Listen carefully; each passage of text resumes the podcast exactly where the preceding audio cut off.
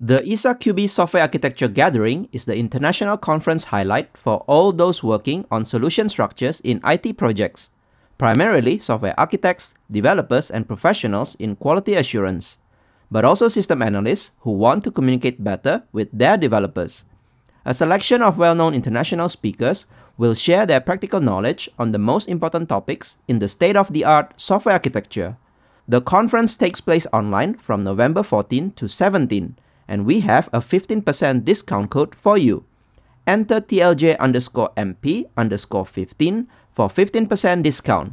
Become more aware of coaching competencies and coaching skills and realize that in order to be a more effective leader, you need to be a coach.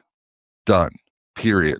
So, what I want is leaders, managers, directors, senior execs. I think if you want to become a better leader, then I think one of your core skills, not technical skills, but core skills should be coaching skills.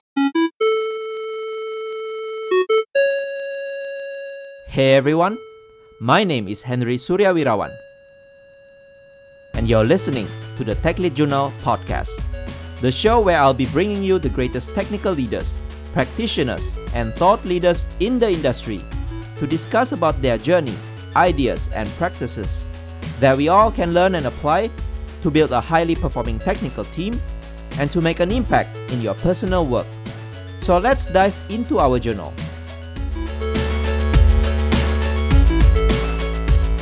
Hello, my friends. Welcome to the Tech Lead Journal podcast, the show where you can learn about technical leadership and excellence from my conversations with great thought leaders in the tech industry.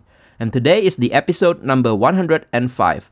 If this is your first time listening to Tech Lead Journal, subscribe and follow the show on your podcast app and on LinkedIn, Twitter, and Instagram. And if you'd like to support my journey creating this podcast, subscribe as a patron at techleadjournal.dev slash patron. My guest for today's episode is Bob Galen. Bob is the president and principal agile coach at RGCG and a prolific writer, blogger, and also a podcaster. In this episode, Bob and I discussed many aspects of coaching and leadership taken from his latest book, Extraordinarily Badass Agile Coaching.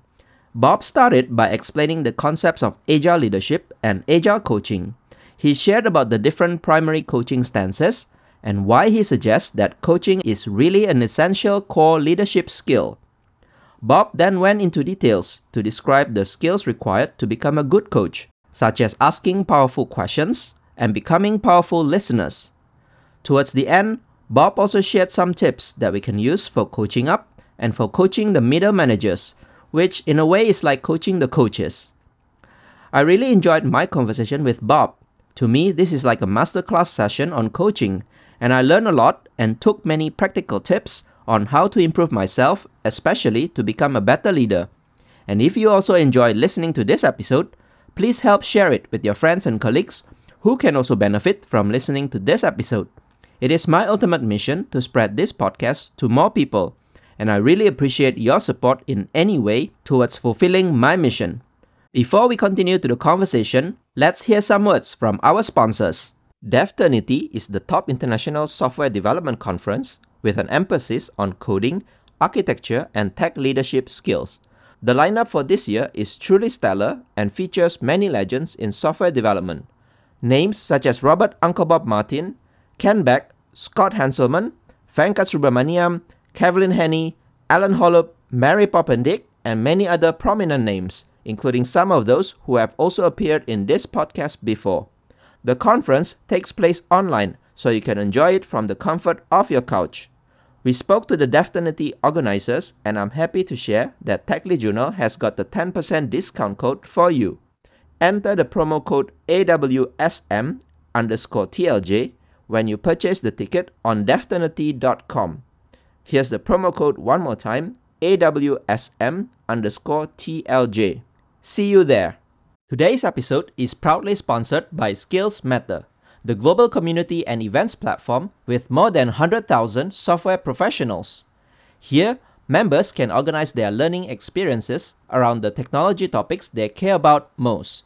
You get on demand access to their latest content thought leadership insights, as well as the exciting schedule of tech events running across all time zones.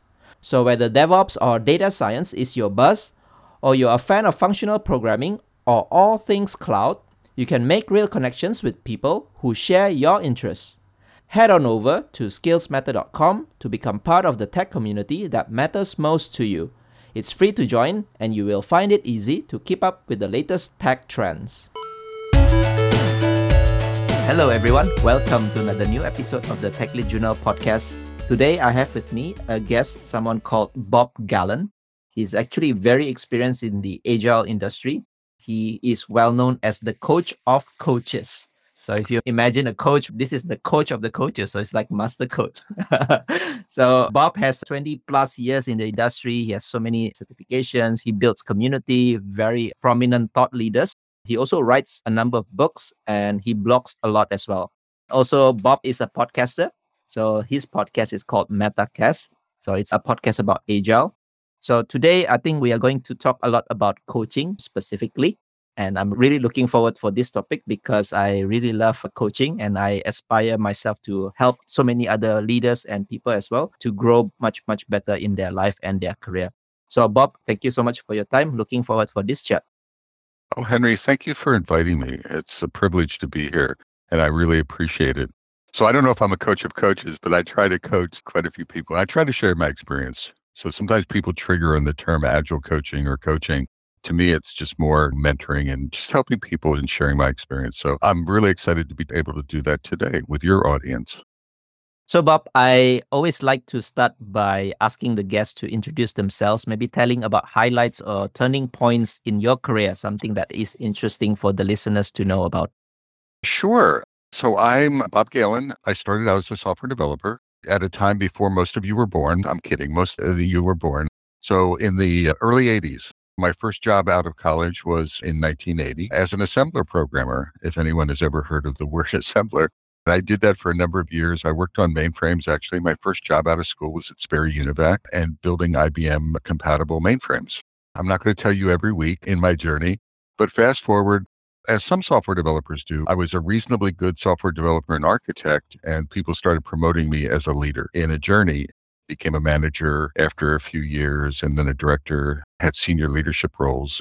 In the mid 90s to late 90s, I discovered something called Agile the key for me was extreme programming at the time and Scrum.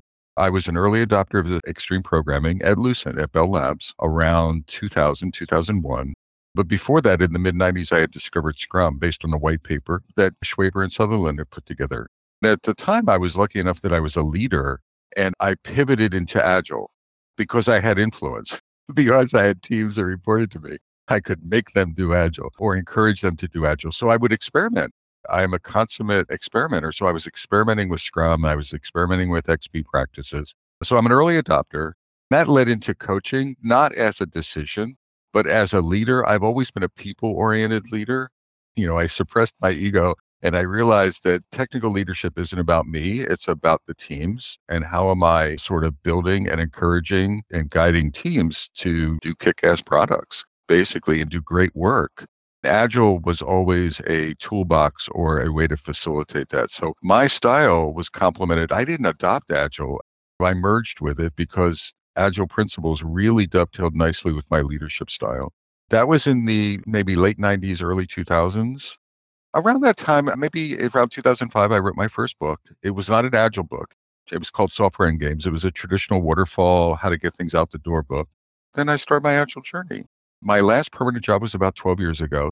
I formed a company early on and I did part time consulting, but I was always an in the trenches leader.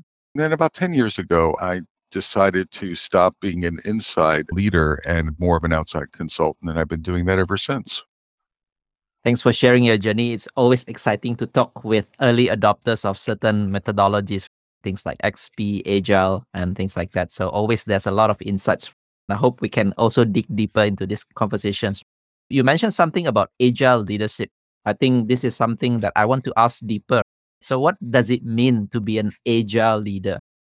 We could spend hours probably talking about that. I teach some leadership. I'm aligned with the Scrum Alliance and I do something called the Certified Agile Leadership. I teach that. I'm privileged enough to be a teacher of what they call their CAL courses, which is a leadership sequence. So, from that point of view, one of the things that we try to key on It's not a definition, but one of the central things about agile leadership is it's not an outwardly facing mindset, it's an inwardly facing first mindset. What that means is lead yourself first. So forget leading other people. What are you doing to master yourself? Let's use emotional intelligence, Henry. Are we improving our emotional intelligence? Are we improving our self awareness? I hope this makes sense. So think of it as an inside out job. I think so many leaders, they look at leadership as being an outward thing. I have to tell people what to do. It's not about me. A lot of leaders don't walk their talk. They tell people to do things, but they're not walking their own talk. So I think a central idea in agile leadership is be agile on the inside first. Don't tell people to be agile. Show them what it looks like. A safety, for example, to experiment and to fail and to learn, Henry. You know what I'm saying? So are you doing that yourself? And are you role modeling outward? I actually think part of a technical leader or any leaders, one of their responsibilities and one of the more powerful coaching stances that they can have is how are they showing up? Like their role model. I hate to tell you all, but people around you are watching you as a leader. They listen to what you say, but they watch what you do.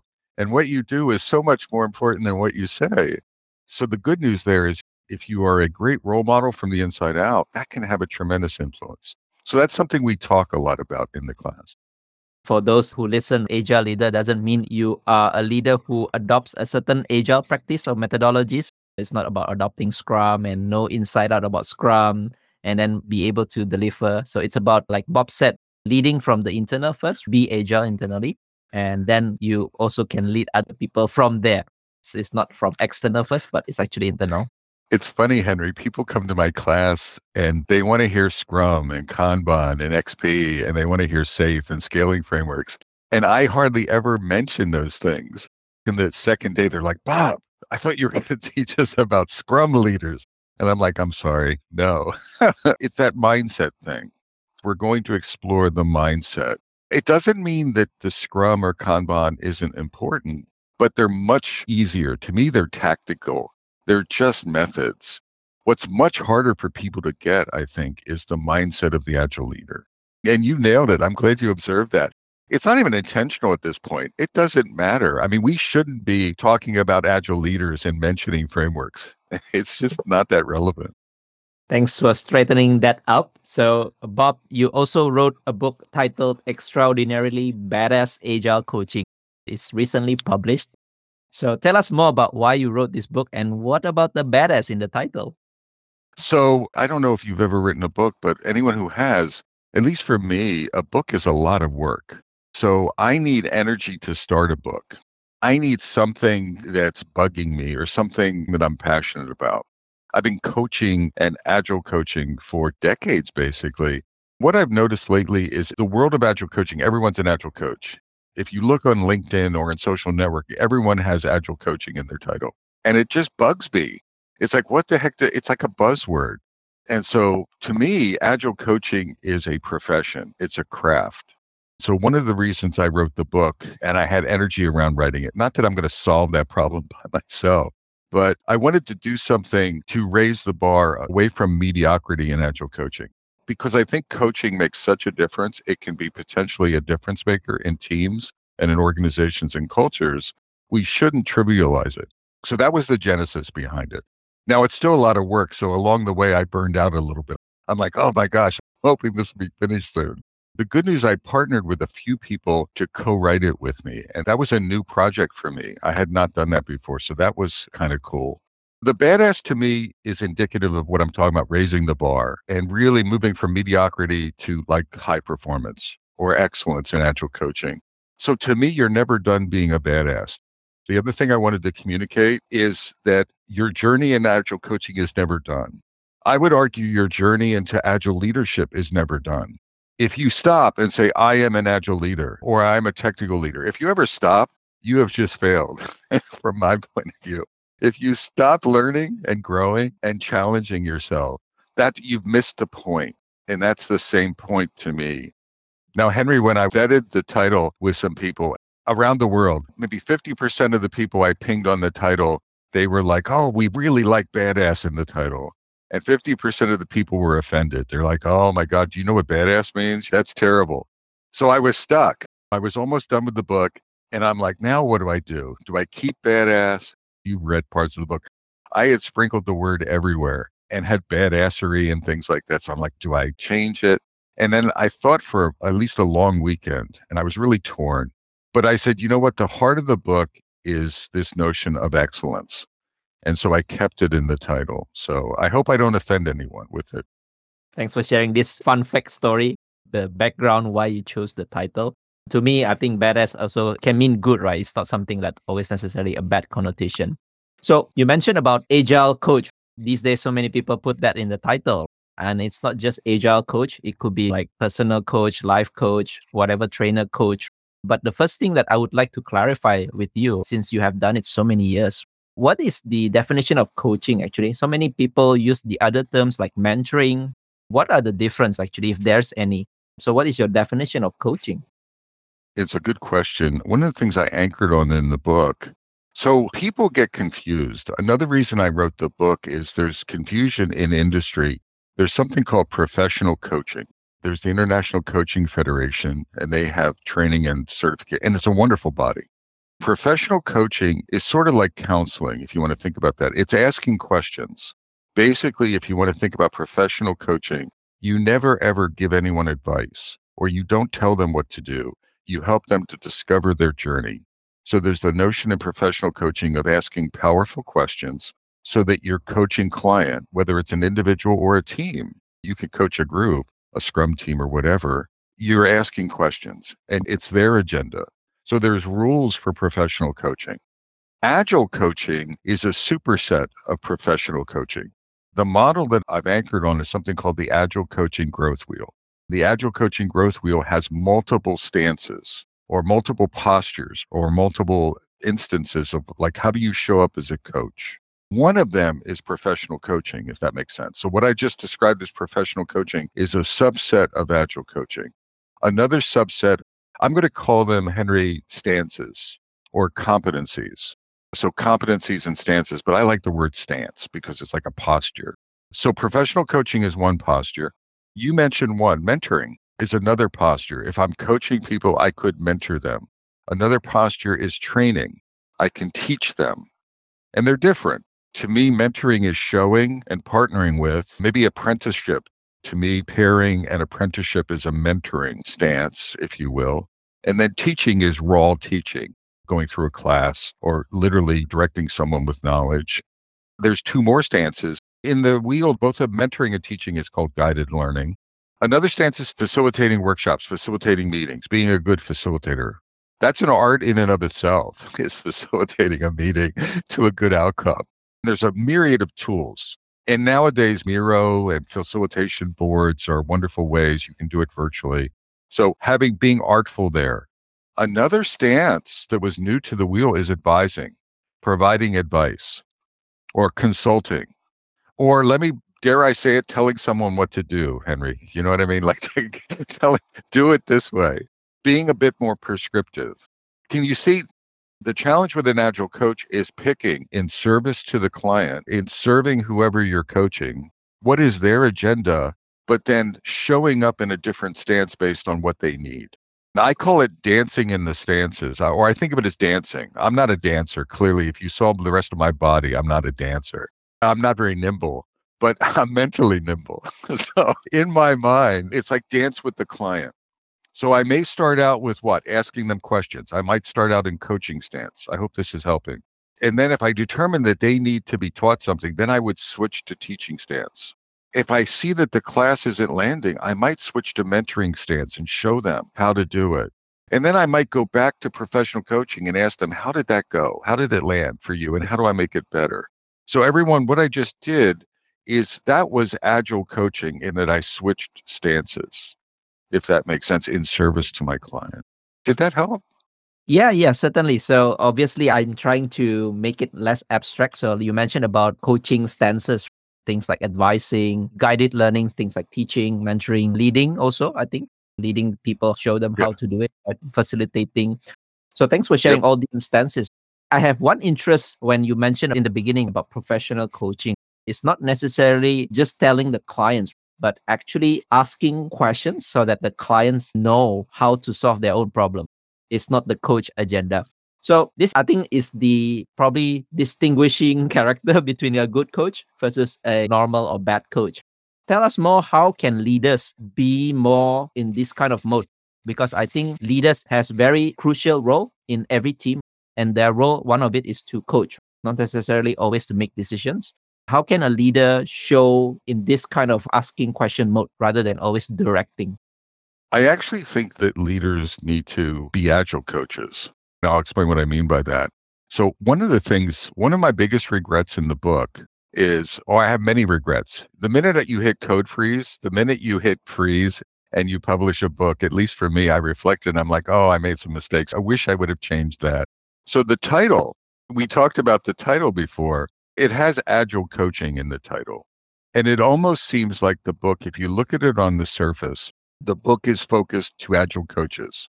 Henry, I'm sure you read it that way. Oh, this is a book for agile coaches. And it's a big mistake on my part. What I wish I would have done somehow is communicated that this is a book of coaching skills. And I think anyone could benefit. So I'm not trying to turn leaders into agile coaches. What I'm trying to say is be aware of coaching competencies, become more aware of coaching competencies and coaching skills, and realize that in order to be a more effective leader, you need to be a coach. Done, period. And it's not a professional coach, it's an agile coach. And what I mean by that is you're not becoming an agile coach by your business card, but all of those stances I talked about, if you're serving the people in your team, sometimes the right thing to do is not ask them questions, Henry. Does that make sense? What if they don't have the answer? What if they don't know? What if they desperately need to be taught and you just keep asking questions? Well, how do you think you should do that? I call it death by a thousand questions. So, professional coaching is appropriate as long as it's the right stance in the situation to serve whoever you're coaching. So, what I want is leaders, managers, directors, senior execs. I think if you want to become a better leader, then I think one of your core skills, not technical skills, but core skills should be coaching skills. And if you look at the world in that way, then the book can be very helpful. And then the wheel is very helpful because then start looking at yourself. Like sometimes you have to lead. In fact, if you looked at the wheel, Henry, in the middle of the wheel is something called self mastery. Doesn't that align with what we talked about earlier that agile leadership or leadership is an inside out job? It parallels that wonderfully. So if you want to be a better coach, it starts by are you coachable? Are you learning yourself? Are you a good role model? I think there's a wonderful connection between coaching, not agile coaching, the business card or the title, but agile coaching competencies and skills in a well rounded way to leadership effectiveness. So, how do right. you start that? You look at the wheel, you assess yourself, you assess your strengths. I'm sure some leaders are stronger in some stances than others. That's fantastic assess your weaknesses, and then start to relentlessly improve yourself. In fact, I would say it starts at you are a coach. So, anyone who's listening to this and you're a technical leader, I have some really bad news for you. Whether you like it or not, you are a coach. So, suck it up, accept that. And now, if you are coaching people, you're not coaching algorithms, you're coaching people, you're coaching teams, you're coaching peers, and you're coaching the leaders of the ecosystem around you, whether you like it or not. I mean, you're coaching it just by showing up and role modeling. So you're coaching even when you don't know it. So take control of that and become a better coach. Become curious about coaching. And I think that'll make you a better leader. Thanks for clarifying that. So, yes, when I saw the title of the book, I also thought that this is going to be a book about agile coaching. But when I read it, there are so many good things, the insights, how to be a good coach you touch on about competencies and skills, and maybe this is also related to the agile growth wheel that you mentioned. What are the, some of the competencies and skills that us as technical leaders need to be aware of to become a good coach? Again, it comes back to the wheel. So, advising, I'd say it starts with self awareness, but then asking good open ended questions. So now I'm coming back to professional coaching. Remember that place I was talking about? But it's not all about that.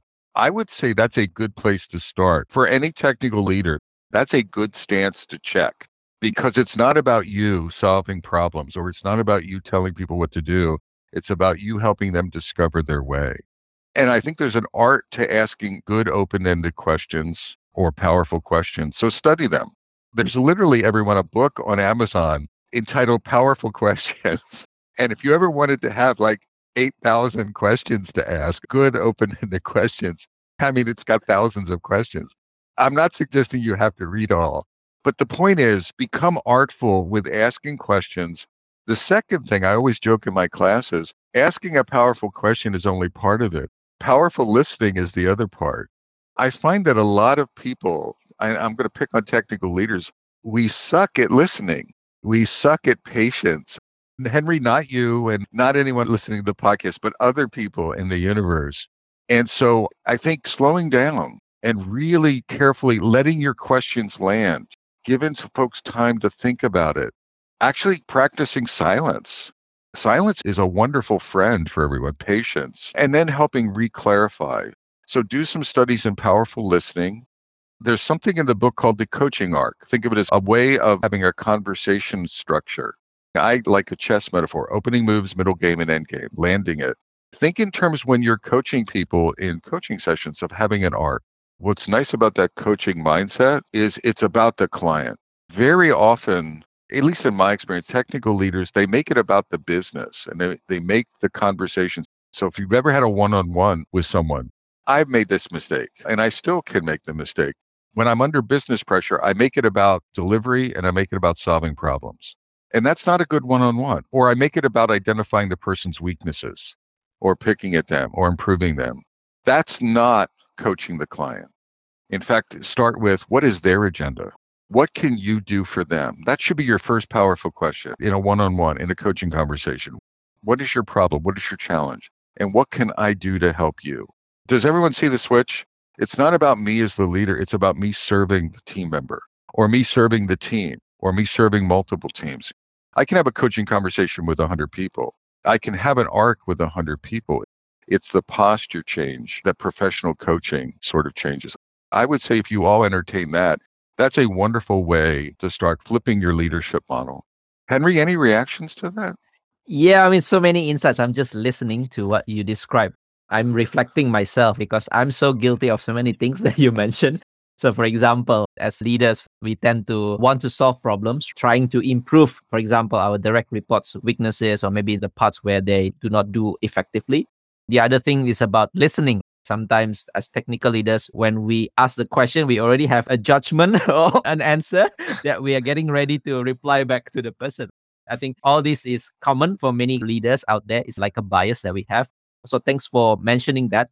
I think really, really very good techniques, right? These powerful questions and powerful listening. If we can dive deeper into each of these powerful questions, what would be some of your favorite powerful questions, Bob? Maybe if you can maybe teach us here, what are some of the examples or maybe behaviors that we want to dig deeper by those powerful questions? So there's a set I would recommend I talk about in the book. The coaching habit is another book. It's actually not a coaching book and it's not an agile book. It's not a technical leadership book. It's a generic leadership book. So it's a nice book that supports what I was just saying.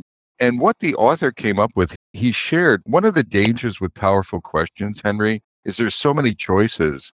I've seen inexperienced coaches, they spend so much time trying to pick the perfect question because they have so many choices and it makes the coaching very awkward because you can see the person going through the algorithm to try to pick the perfect situational question.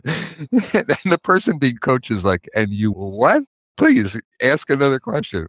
So there's too many choices or there can be. So he has seven and i love the simplicity of the model.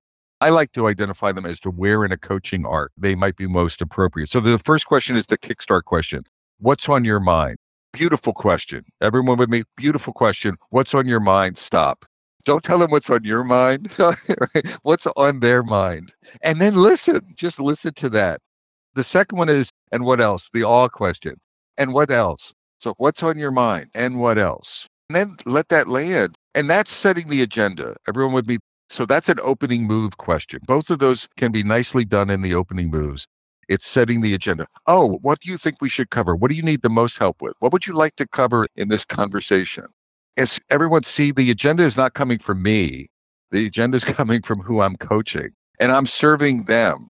Now, of course, if we're in the middle of a project, I would hope that some of the things on their mind are some of the challenges that they're having. So that'll happen. The third question is a focus question. What's the real challenge here for you or to you? So now there are these questions that are going a little bit deeper. I think of it as the five whys. If you've ever heard of the five, ask why multiple times, you're trying to drill into understanding. So that's a wonderful question to get below the surface on something. The foundation question is what do you want? Wonderful question. Probably not opening moves. Now we've moved into middle game, and you can use these wherever you want, but there's a place in the middle game. What do you want? What would you like to see happen? Is a variation of that, right? What would help you right now? What's the priority? The lazy question is how can I help? If you notice, Henry, now what's happening is this is giving me permission to then provide guidance if you're with me. But I haven't gone in with my guns blazing, telling people what's wrong and what they need to do. I'm actually asking permission as a coach. I hope this is helping. Right now, I'm listening. How can I help? Henry, you talked about as leaders, we always have, I want to help five things. And they don't pick any of my five, they pick another one. Do I guide them to one of mine or do I take theirs? And the answer is I take theirs. and I put mine on the shelf for a little bit. So there's something called the strategic question. And I love this one. It's maybe not appropriate, but if you're saying yes to this, what are you saying no to? It's the priority question. It's the avoiding multitasking question or the avoiding excessive work in progress question. And I think it's appropriate for all of us. So if you say yes to this redesign, what do you have to say no to? Okay.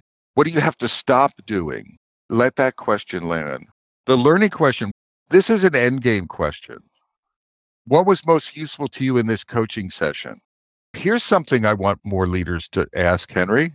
How could I have made this coaching session better for you?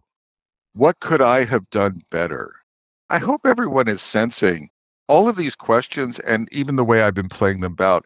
I hope you see that it's not about me. Did you notice that? It's rarely about me it's about me helping someone else. And I think that's a key mindset. So, starting with coaching and drilling in, I'd highly recommend you read the book. It's relatively short and you start practicing these questions in your one-on-ones. You could use these in a group setting, etc. And switch that posture from, "Hey everyone, I'm the boss here. I know what's going on." Switch that posture to activating your team. And my experience is that will grow the capability of your teams and they will blow your socks off because now it's not about you, it's about them growing. But that's just me. Wow. When I listen to you explaining these seven powerful questions, it's adapted from the book called The Coaching Habit. So if you haven't heard, make sure you check it out on your bookstore, right? So the coaching habit advocates seven powerful questions. So the way Bob explained, I was looking back in my one-on-one habit because I also want to improve my one on one skills. Sometimes it's really hard depending on the person as well. Sometimes they share more, sometimes they don't talk. so I think these seven powerful questions can be a framework for everyone who listens here, maybe in your one on one or in your problem solving kind of discussions. You can start with all this. And the beauty is that it follows the coaching arc. So there's a start, there's a middle, and there's an end. Thanks for sharing all this.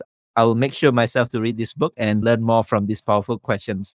The other skill that you mentioned is about powerful listening. I think it's equally important. Like I mentioned, right? So many leaders have their own biases and they don't listen. They don't listen fully. So tell us more how we can be powerful listeners. I didn't even write it in the book, Henry. I've been a technical manager or a leader for years. And one of the things I used to do, and I still sometimes do it, I have to fight it. But what you were talking about, I'm thinking ahead as a leader and I know what the problems are, and I have five solutions. And I'm waiting for an opportunity to tell everyone how to fix themselves. So I'm actually not listening to them. I mean, I'm sort of listening, but I'm multitasking. Maybe 20% of my CPU is listening, and 80% of my CPU is waiting to tell them what to do. Someone told me that talking versus listening, that you have idle time. And it really resonated with me. Even a fast talker is only taking up like 10 or 20% of your brain. Some people are really good at using the other 80% to observe, but I'm not. I have a tendency to multitask in my head. So I started taking notes. And I don't need the notes, but I started using note keeping as a way to take up that idle time. I hope this is helping everyone. And so I actually take detailed notes, and what it's doing is slowing me down so that I'm a better listener. It's not about the note keeping, it's about the note keeping to be a better listener. The other thing is, I think it's not just think about the words, but become an observer. Part of powerful listening is observing someone's body language, observing their intonation. What if someone like their hands start moving when they talk about a problem? They're like, oh my gosh, you know, I've been working on this for like five days. As a listener, what they're doing is they're giving you extra information and you could explore that. I could say, Henry, tell me more about your hands. What's going on? This must be really frustrating or really challenging for you. Tell me more about what's going on. Everyone, if I wasn't paying attention to the, his hands, or if I wasn't using it to understand he was communicating, or his intonation, if his voice goes up, that something might be happening. So I think powerful listening is not just listening to the words, but listening to body language, listening to intonation, also listening to the emotional field. Coaches talk about the emotional field, sometimes even what's not said. One of my most powerful listening aspects is what if someone didn't ask me for help? So Henry comes to me talking about a problem. He hasn't seen his children for five days. He forgot their names. He's been working 24 hours a day and sweat is coming off and he just promises, promises, promises. And then that's the end of the conversation. So he never asked me for help. As a coach, as a leader, should I consider why? I might actually want to reflect later and then have another conversation with Henry. It's like, does he consider me not helpful? Does he consider me an ogre? Is it unsafe for him to ask for help? Have I created an environment where it lacks safety? Or have I not encouraged him or what? There's something going on there. Everyone with me? Henry communicated something to me without communicating. If I'm not really listening, I think of it as having my antenna up. I need to be listening on all channels. Maybe that's the way to think about, to me, powerful listening. Another big part of it is in reflecting back, telling Henry what I heard. Did you notice in my example? I observed. So part of reflection was I saw his hands moving. And that was an exaggerated example. What if Henry was like this when he was talking about dates? His eyes were down. He was looking at his feet. Henry, are you going to hit the date? I don't know. Yeah, maybe I will. I'll try. I'll try really hard. He hasn't made eye contact maybe I call that out, not in a confrontational way. Henry, you're not looking at me. Clearly, something's going on. So, what I'm doing is it's not just listening on all channels, but then reflecting back and clarifying, if that makes sense. Thinking about it. How do I get better communication? How do I make it safer? That to me would be powerful listening. And then pay attention. I think the key thing, like I said, is it's our job to pay attention. Something related to this it's not their job to clearly communicate to me. Oh, they never told me that. They never said they couldn't hit that date. They never said that they were having technical challenges. It's their job, but it's also our job to detect it. As leaders, we need to become better receivers, is the point. Receivership is our responsibility. It's not just a one way street, is what I'm trying to communicate. So we have a responsibility to become a better questioner and a better listener. Wow it's like a master class for me. it's like learning how to be a better coach or leader. I think you give some practical tips, right? Like, for example, taking notes itself is an act for you to slow down, kind of like listen, right? Because you cannot write notes without listening and also typing at the same time. Otherwise, you'll use that brain to think about something else, maybe the replies yep. that you're going to answer and things like that. That actually is quite powerful for those who haven't practiced this taking notes in your one on one, maybe. Also, sometimes it's not always about giving answer solutions Sometimes it's about the person wants to express their frustrations and just blowing up the steam and that's it. Or should I give some solutions? So maybe as an experienced coach, how do you determine whether this is the time for you to give solutions or this is the time for you to just listen, acknowledge, and maybe reflect back, like you said? Maybe any tips here how to gauge this kind of conversation? I want to actually say something else that you inspired me, Henry. There's something called ventilation. So I've attended professional coaching classes I'm interested in improving my coaching skills, my professional coaching skills. And I attended something called ORSC, O-R-S-C. It's an organizational relationship systems coaching. And it's a system which is, means groups of two or more. Allowing the system to ventilate can be very helpful. So I used to shut that down because I'm uncomfortable with conflict. we need to get something done. As a leader, I will shut down whining and complaining. Very often, I can shut that. What I've learned is not let it go on for days, but let it go on. Allow the system to ventilate instead of trying to neutralize it. So that's, I wanted to give a term to what you said. It's not a good habit to shut those things down. Allow them to emerge, I think is a good habit for that. Now I've lost your original question. Restate your question. Yeah, so I was about to say, how do you know the time for you to give some Ah? Thank Or you. You should neutralize it. All right. So, everyone, I have a rule that I made up called the 95% rule. It's for coaches, it's for leaders. This is less of a coaching rule and more of a leadership rule, but it applies to coaching. The 95% rule is out of every 100 opportunities, Henry, that you get, that people come to you and they want your wisdom. They want your technical wisdom, your problem solving capabilities. Out of every 100 times, you get five times to tell them what to do. Otherwise, the other 95% of the time, you have to shut up and help them solve their own problem. Does that make sense? So you get five opportunities and you have to keep track of these. I have not written an app, but you can write an app and you can call it your 95% rule. I think the best strategy is to keep those five in your back pocket for the most crucial decisions. Does that make sense? Like if someone comes to you and you know that they're making a fundamental mistake that'll harm the business. Yes, help them, Henry. Get in the game, help them, fix it.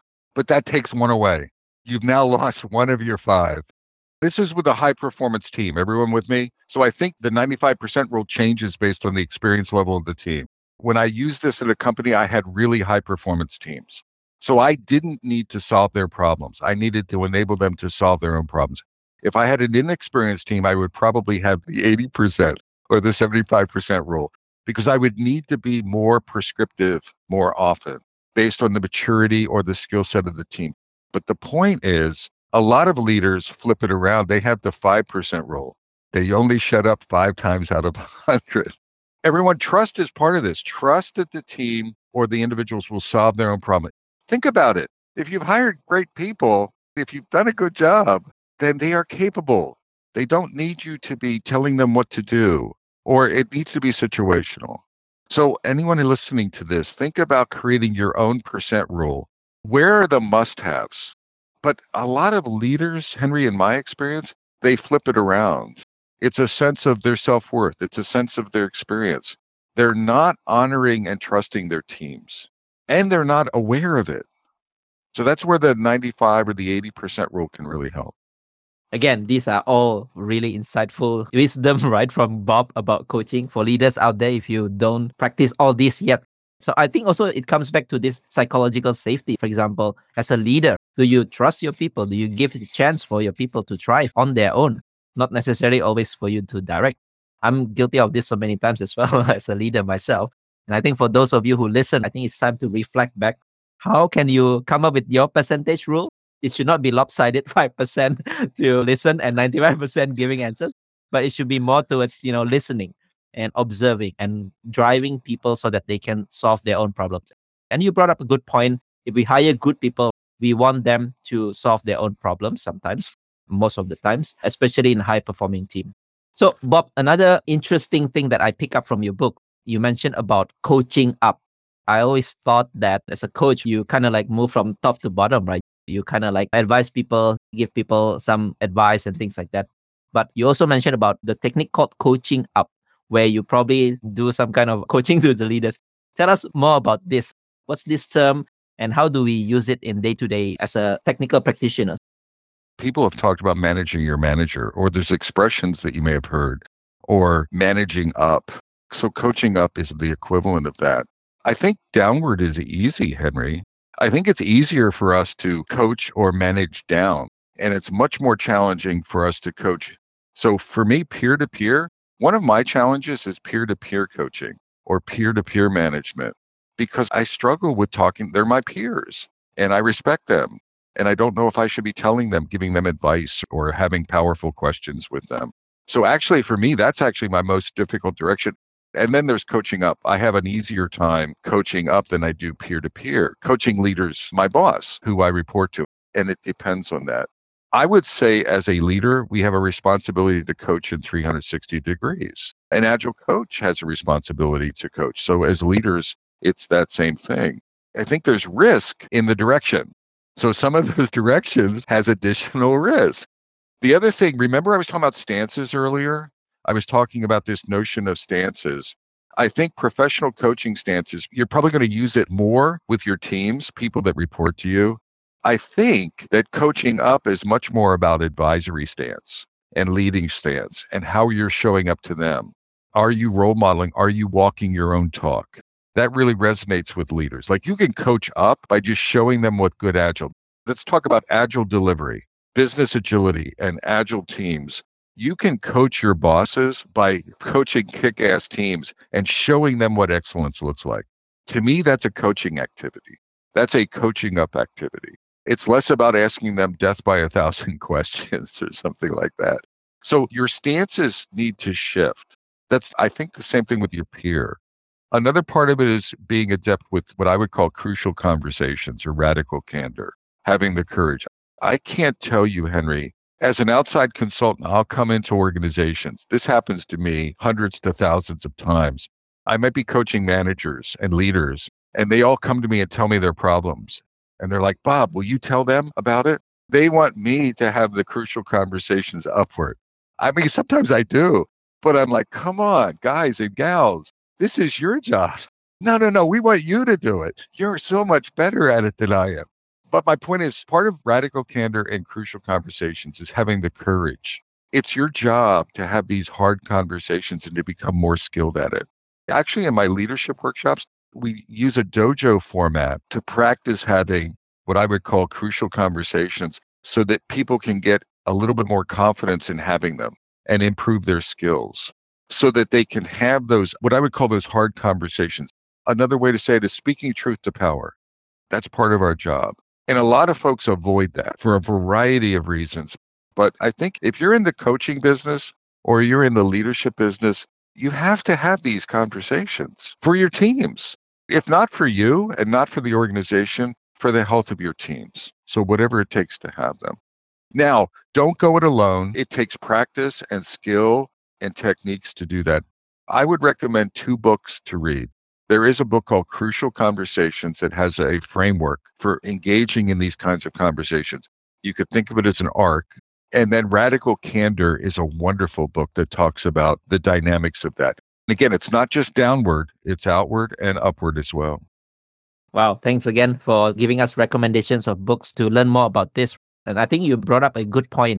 These difficult conversations, the crucial conversation and radical candor, sometimes we opt for the easy way. Just shut up and don't mention anything because sometimes we fear that when we say something bad to the boss, for example, they will rate us differently. Maybe they think us as a problem maker or something like that. So I think the responsibility for us as a good mature leader is actually to bring up these kind of difficult conversations as well. When I listen to you, Bob, I think I can see why people tell you are the coach of the coaches. can you maybe give us some practical tips? How can we actually coach those managers as well? Because they are like the coach to the direct reports below them. So any kind of tips, maybe as a coach of the coaches? So, for example, I, if you're a director and you have a manager below you and the manager has more people below them, right? how can you coach these middle managers, so to speak?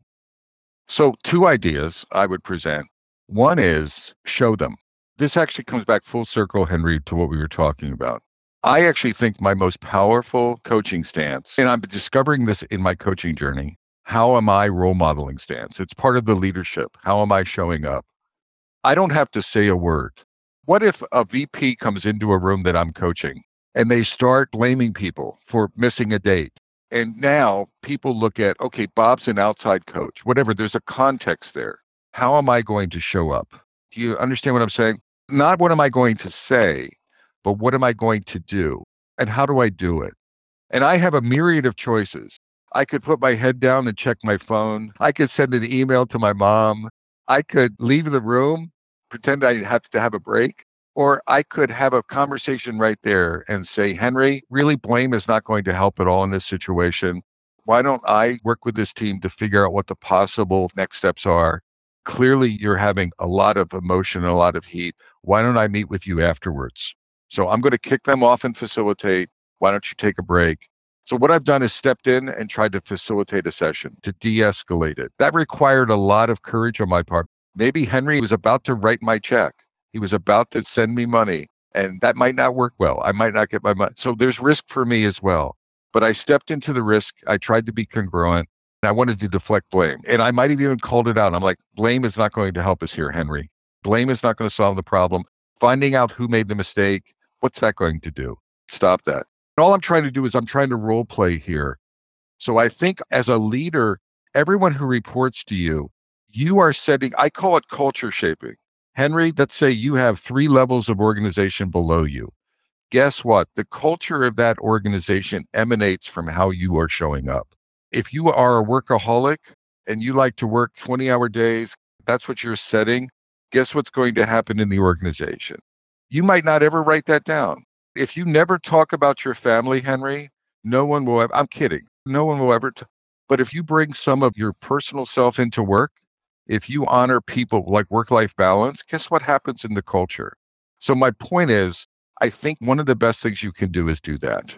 Control how you show up and then give folks the space and remind folks of how you're showing up. Become a culture shaper. So, you're coaching by not coaching. The second thing I would say is create a safe environment so those folks can ask you for help.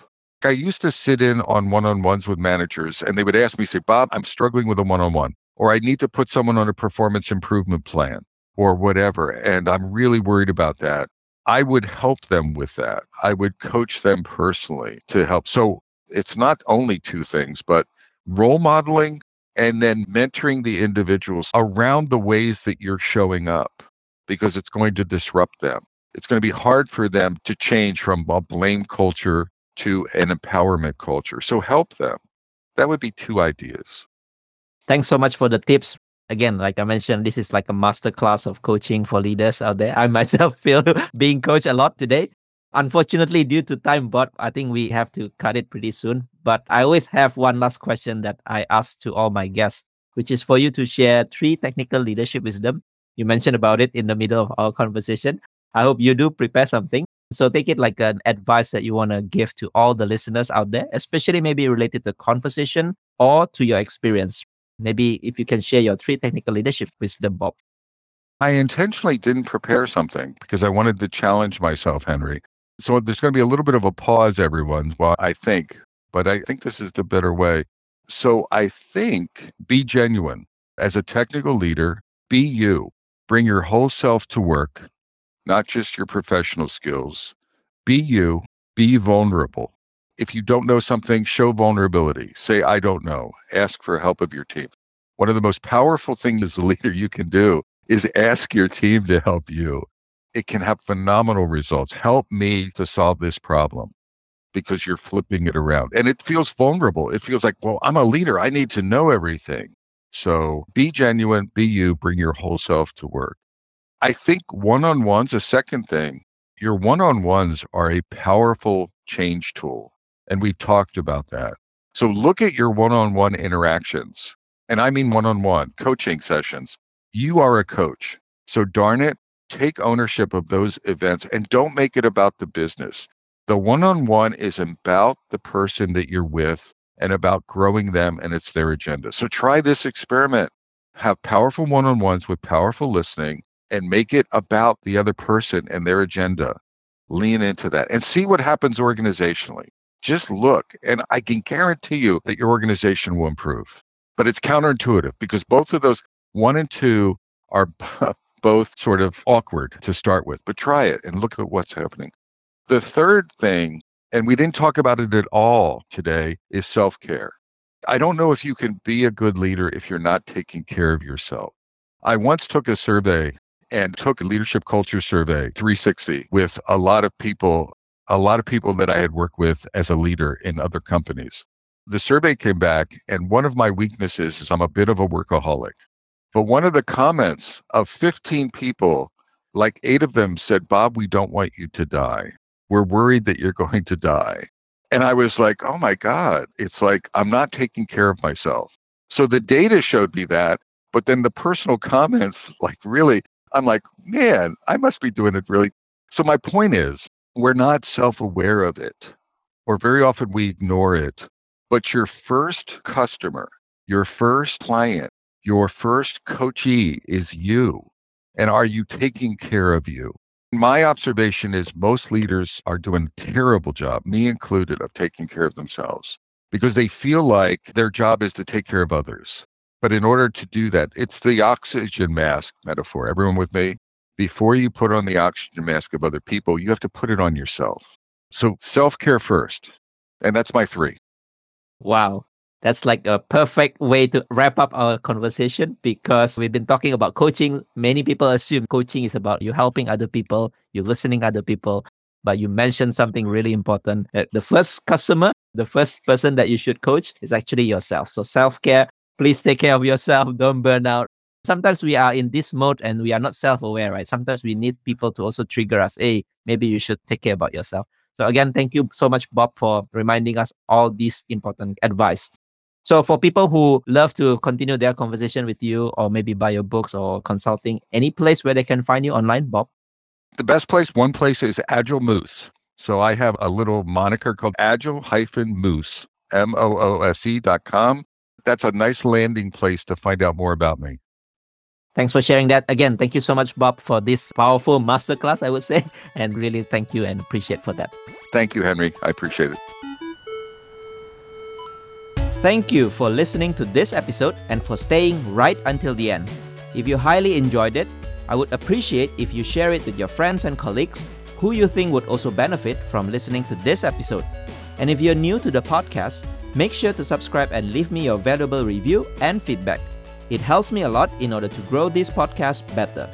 You can also find the full show notes of this conversation on the episode page at techleadjournal.dev website, including the full transcript interesting quotes and links to the resources mentioned from the conversation. And lastly, make sure to subscribe to the show's mailing list on techleadjournal.dev to get notified for any future episodes. Stay tuned for the next Tech Lead Journal episode, and until then, goodbye.